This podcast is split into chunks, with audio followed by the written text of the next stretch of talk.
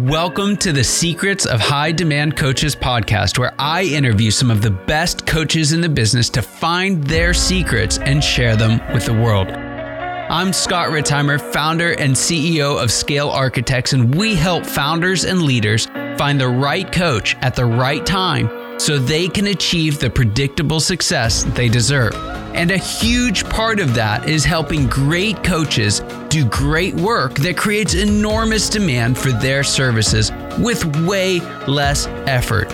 If you're a high demand coach, I'd absolutely love to share your story and expertise as well. So stick around to the end of the show and we'll reveal how you can be our next guest in 15 to 20 minutes. Let's go.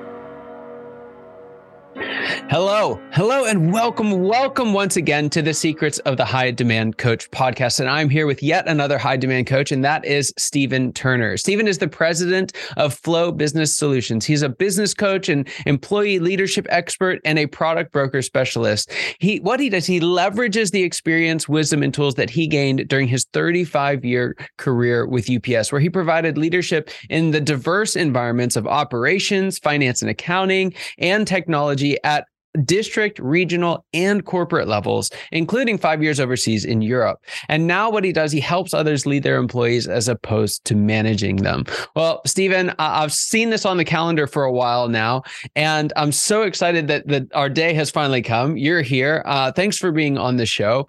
I was wondering if you could, for our audience, just start with a little bit about what you were doing before you got into coaching and consulting, and uh, and why you ultimately decided to make the leap.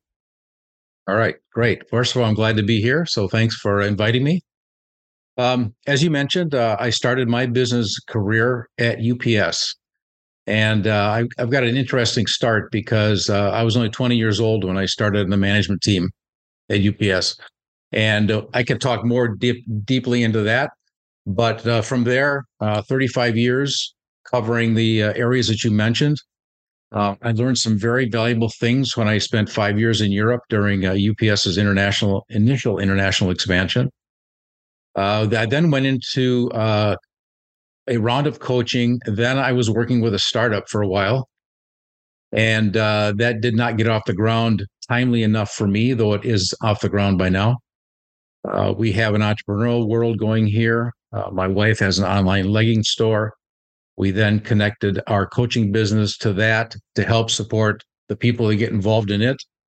And uh, I branched out into full blown uh, coaching in 2019 to really leverage the information that um, I was given uh, by the Lord, to be honest with you, through, throughout my career at UPS. And that, in and of itself, is an interesting story.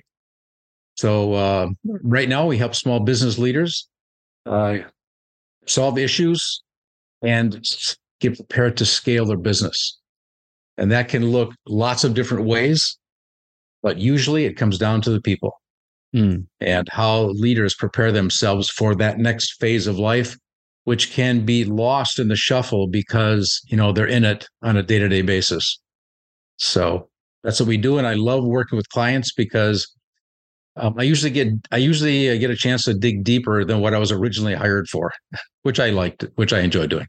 So that's awesome.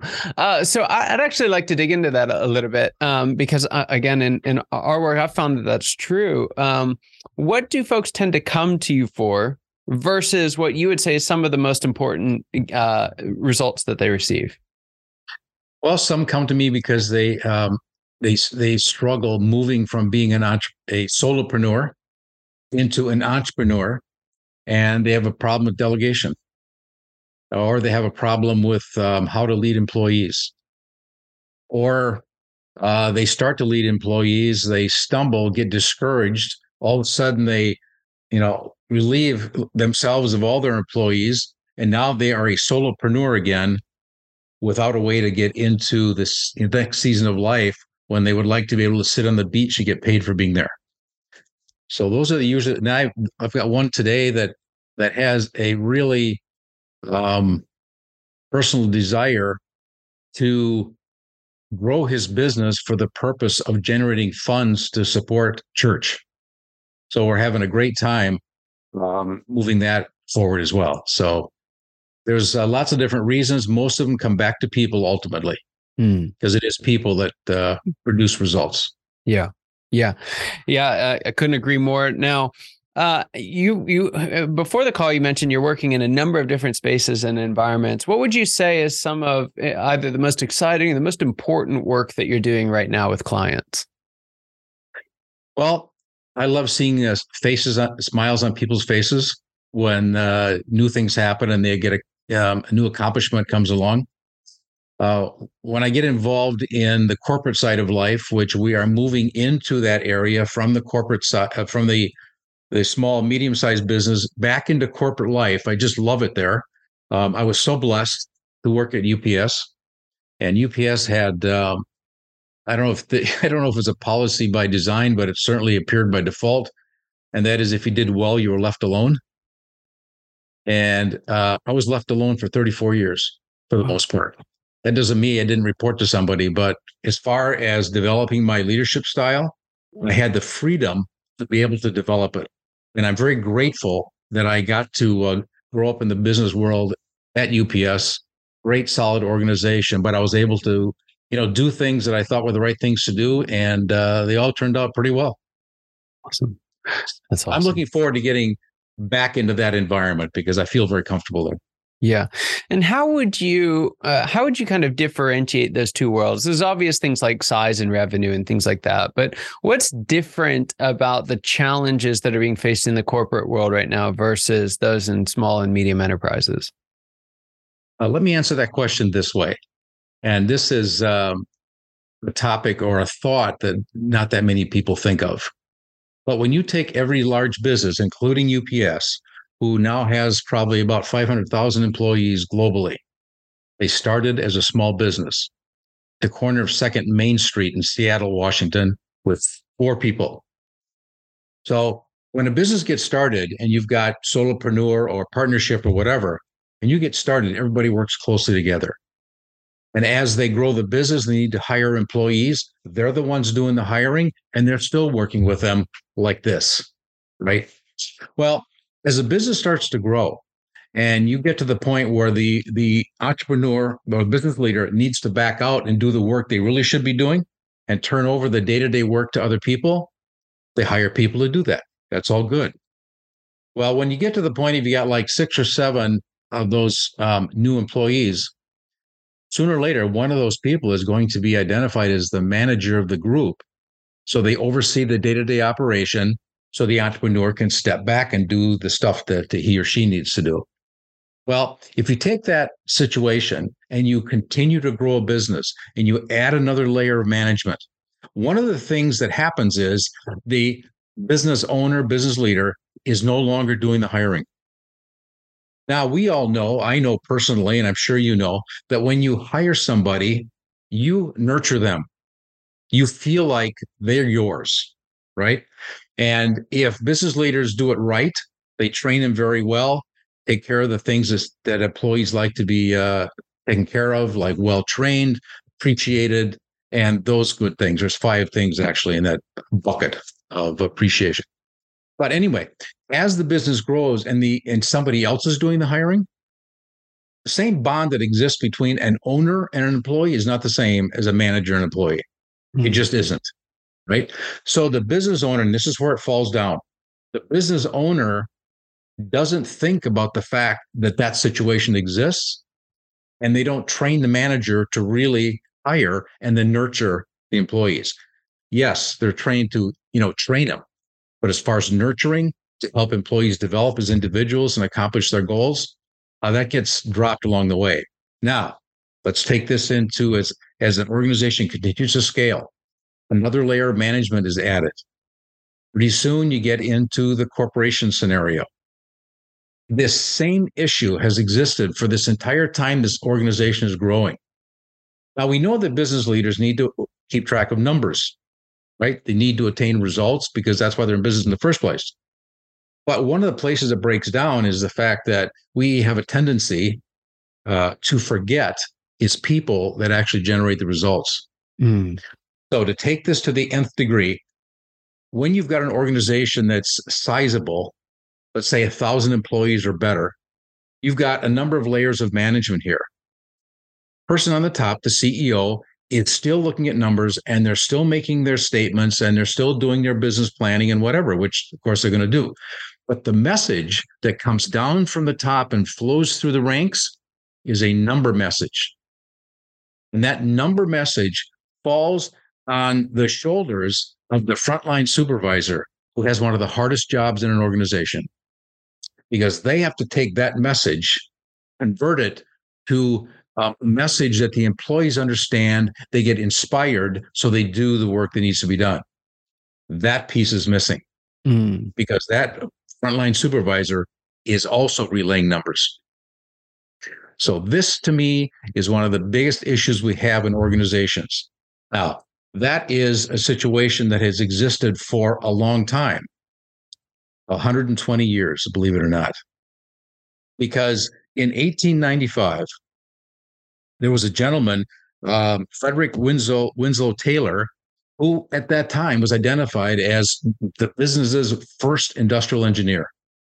And he was really good at what he did. And he transformed the process of running a business into being a number exercise, mm. which okay to watch the numbers. Um, UPS is tremendously successful because of the industrial engineering department that it has. However, we must always remember it's still people that do the work. The process of focusing on numbers caused, not intentionally, but it did happen, where uh, attention to the employee as an individual um, was waning. It had, had actually been waning for the last uh, probably 50 years. Mm. That's what created uh, labor unions in the 1860s, because people want to have an impact on their life. They want to have something that says, I want to do this and I'm in some control of it. So labor unions cropped up to try to fill that gap. Well, to continue quickly, the the leadership mentality that has existed from 1895 straight through to right now has been pretty much the same. And each generation replicates itself. So it's not like the business leaders and corporation uh, management people, CEOs, are doing something intentionally wrong. It's just that we've dropped the ball on this point. And um, I, again, going back to UPS and my 34 years in the management team, uh, because I had the chance to do my own thing. And I had an interesting thing happen because I was only 20 years old when I started. That means the people that I report that reported to me, which were mainly college students at that time, because we were doing the internal package handling in the in the UPS, were almost all older than I was. When you're in your 30s, 40s, 50s, nobody cares who's whatever age. But when you're 22 years old Nobody wants a 20 year old telling him what to do. Okay. I had to get, I had to deal with that. Nobody brought it to my attention, but I, I imagined that it was going to be there. So what I did was I thought to myself, how would I, how am I going to do this so that I avoid that stigma? And I decided that I would simply do this. I would treat people the way I'd like to be treated. Mm-hmm. And it worked on day one and it worked for 34 years thereafter and it still works so i got my start and the leadership style that i developed could come largely from the fact that that's where i started and i had to lead people the way they wanted to be treated and it just i've just kept it going it's uh, it's a powerful approach because it empowers people buzzword from the early 80s and um, people work as a team you just get I could talk about this for a long time, but it's still, you know, leading people so that they develop as individuals as well as successful employees for the organization. Yeah. So at this point, eh, kind of the conversation, we're really dialed in on these are are relatively large organizations, right? That well, relatively successful, probably even yep. tremendously successful if you look at it statistically speaking. Yep. They're doing a lot of things right. Yeah. So absolutely. Uh, how do you how do you help them see? Um, you know, how, how do you help them accept that they could be doing something wrong when so many things are going right? Yeah. Um, we've had, we just came through the pandemic season.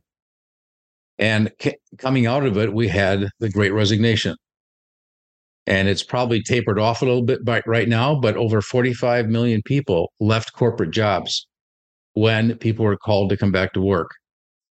Now, as much as the the issue has existed for a long time that I'm going to talk about now, let me give you the picture of it. Uh, in 1990, Gallup started to produce a number, and the number was that 85% of employees are not fully engaged in their work. And that number hasn't changed in 32 years. So there's an issue there. And unfortunately, when employees are not fully engaged, they tend to they tend to back off. They start falling into the "I'm here for a paycheck" th- uh, approach, and you just don't get the fired up people that can do so much better for you. So the pandemic brought this to the surface because these people didn't want to come back to what they didn't like. Okay, now what? Now we've got a couple of situations going here. Um, we are at 3.4% unemployment right now. 4% is considered full employment. So that basically says businesses are running out of people. So if you want to, a number of corporations, and this is, you know, in print, so I'm not making this up, um, are having a hard time getting enough people in so they can continue their business model and continue their current success. What happens when it comes time to needing more employees to grow further? Right. Now we can come back. There's an answer for this. The answer is employee turnover. And there's two pieces of that puzzle. One I just talked about. It's the fact that if you're running out of employees, it would be good that you don't turn them over as often. Right. But there's also the cost factor. When you consider that this is an average for the US, and any uh, CEO can take the information and tweak it for their scenario. But the average salary in the United States is about $54,000. The average uh, turnover rate is 9.7%. The average amount of time it takes of additional spending to replace an employee is equal to about seven and a half months of salary. So you take those numbers, and if you look at an organization of a thousand people who need to replace 97 people every year, the cost of that, based on the averages only, is $3.2 million. It's, it's amazing. It's an amazing number, and it's every year. So, given the fact that we're going to be, where there just aren't enough employees out there right now at 3.4% unemployment, where are they? You know, there some people have chosen to work from home. So that's one of the reasons they're not there. But anyway, so if organization and one of the reasons that people leave organizations is they leave the manager. So getting back to one of the topics, the meant things you mentioned at the very beginning, where it's just much more successful to lead employees rather than managing them. If you manage them, they resist. Mm-hmm. But if you lead them, where they want to follow you, they will follow. And now you've got the development of a team. And the the challenging point of discussing this topic is um, it's easy to blame people for the situation that we're in. And it's really not a blame situation because generation after generation after generation of leadership team has just kept rolling. Um, CEOs are smart people and they know if there's an issue in the organization, they know what it is. And most of them want to solve the problem. So if a CEO has an issue with not having enough people, um, it can be fixed by changing the leadership style where people do not want to leave the manager that they're leaving today. Yeah. And you know, there's a a proven process to do it. It is based on uh, my experience as well as the CEO of the corporate group that we just started. So we work very close together, and we're we have put together a solution to this that I know works because I I lived it for it's over 45 years now that I've been doing this. So that's a long answer to your question, but um, there it's it's recognizing an issue which you know CEOs have their job because they have the ability to recognize issues, and then knowing that this solution is available and it works and it's successful. Yeah. Yeah. Uh, it, it's, I mean, there's just so many remarkable things in there. And I think you really brought it all home with that statement. If you, if you manage people, they'll resist. If you lead them, they'll follow. Uh, there's, it's just, uh, there's, there's so much that can be resolved. The, the simplicity of that phrase almost, uh, almost you know seems like it diminishes its strength but it's it's the exact opposite. Yeah. so uh, i've got this question i like to ask it of all my guests and, and that is what's the biggest secret that you wish wasn't a secret at all? What's that one thing that you wish everybody listening today knew? Well the biggest secret i think i've kind of been alluring to here alluding to and that's uh, and let me explain it from my history my experience. When i went to europe for five years i had the pleasure of working in 10 different countries while I was over there. I had mm-hmm. responsibilities in 10 countries. And I had the Nordic countries, Spain, Norway, uh, Finland, Sweden, down through Austria, Belgium, the Netherlands, Greece, and Turkey, and Ireland over there. I discovered something, and that is that cultures vary, but hearts do not. Wow. People still, they have in their heart, they want to do good work. They want to be compensated correctly. They want to be well trained so that they're capable and so trained that they know they feel that they can do more in the future because that's comforting to them, plus appreciating for who they are. This is global. And I think that's that's a secret. Yeah. Because it's not it's I can just say that based on my coming up through UPS, which is a great organization, never discussed. That's the secret. People want to do good work and they're the same all over from that in that perspective.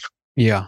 Yeah, it's it's so refreshing to hear because a lot of what comes, especially from both the entrepreneurial world and and from leadership and management, is the frustrations of dealing with people. Right? It's the uh, and, and oftentimes the word employee almost carries carries a negative connotation now. You know, people have abandoned it for team members, and we, we try and do all these things to work around it. But the reality of it is, uh, I think as managers, we need to take a look inside first and say, how do we see these people? Right? Do we what what expectations are we putting on them before they've even said a word? And uh, again, it's just so refreshing to hear that vantage point and it coming from a real experience, right? It's some, not something you read in a book. This is no, no I didn't make what you lived out for no. years and years. So uh, I love that. Uh, I appreciate it. It's such an important point. Um, another question for you though is uh, I'm actually going to have you take off your coach hat for a second, consultant hat, uh, and I'm going to have you put on your uh, your COO hat. Uh, you're, you're starting off on this new venture, and tell us a little bit about, uh, if you would, get in the ring with us. That's what I'm going for. So yeah. you know, jump down at ground level and talk to us a little bit about what the next phase of growth looks like for you and your organization, and what challenges you'll have to overcome to get there. Okay, our right now the focus, and this is 100% as far as I'm concerned, getting into corporate America and helping to solve this issue because when it is resolved, it benefits thousands and mm-hmm. thousands and literally millions of people because of the reach that corporations have. I mean, can you just imagine if I went back to UPS or any organization, it could be anybody, where you have a conversation with the folks at the top, because this is a top down issue right? You can't come in at the side and expect the whole organization to change. It's a top level leadership uh, issue. To sit down and just talk about what the challenges are to a given CEO, and they vary, right? We're not running in there and saying, Hi, you have this issue. We like to go in and just we talk about what we do, and hopefully it falls on the ears of people that, hmm, maybe I should talk about this. But really going in to find out you know, what is on the hearts and the minds of CEOs and where in that mix can we help? And so I, I it's hard to to get in the front door of a CEO's organization. I, I know that. So the biggest challenge I have and that we have in our group is to be able to get the message out and have it fall on the ears of those people that need to hear the message. Because not everybody needs it, but there are many that need it. Yeah. So that's yeah. the uh, I think that's the biggest challenge. Once we're in the door and once we're we have the team going and the organization wants to move in this direction, the rest is not a problem for me. That's awesome. Awesome. Well, thank you so much for sharing. Uh, now, before I let you go, I know there's you know, folks from you know, uh, from the small and medium enterprise are like, yes, like we're we have that hiring thing. It's happening right now. Like, what do we do about it? And and then you've got some folks uh, listening from the corporate world saying, like, he's this guy gets it. So, someone who wants to learn more about what it is that you do, how can they uh, reach out to you? How can they find out more? They can uh, call me. My phone number is uh, 267 753 5568. That will bring us into our organization. Uh, if you go to our website, which is www.flow hyphen business hyphen solution singular.com. There's a contact form in there. If somebody would like to uh, get together and have a chat, more than happy to do that. Uh, we also have a free video that's available. It's the top link of the website. That if somebody wanted to get a picture and an idea of what we do, the video will do that. And they want to reach out after that. That's that'd be great. But we're here to help people, and uh, there's there are millions to help. Tremendous. Well, Steven, thank you so much. Again, for those listening, flow dash business dash solution singular.com. Yeah. Uh, head on over there. I had a chance to browse around it today. There's just a, a, wealth of resource available. I would strongly recommend it. And Steven, thank you so much for being on the show. It's just an absolute pleasure having you here. And Thank for you. those, for yes, and for those listening, your time and attention mean the world to us. It was an honor to be able to get to share this with you. I hope you got as much out of this conversation as I did, and I cannot wait to see you next time. Take care.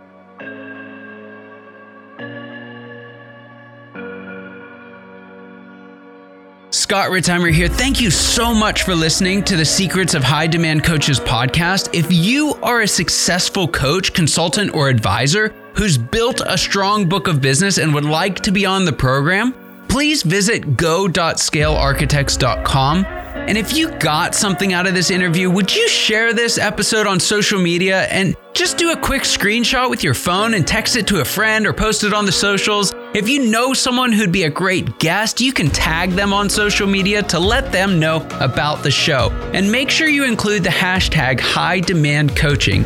I love seeing your posts. I love seeing your guest suggestions. Thank you so much. We are regularly putting out new episodes and content. To make sure you don't miss any of those episodes, go ahead and subscribe now. Your thumbs up, your ratings, your reviews, they go a long way to help us promote the show, and they mean a lot to me and my team. If you want to know more, you can go to our website, www.scalearchitects.com, or you can follow me or the company on LinkedIn, Facebook, or Instagram. Thank you so much for listening. We'll see you next time.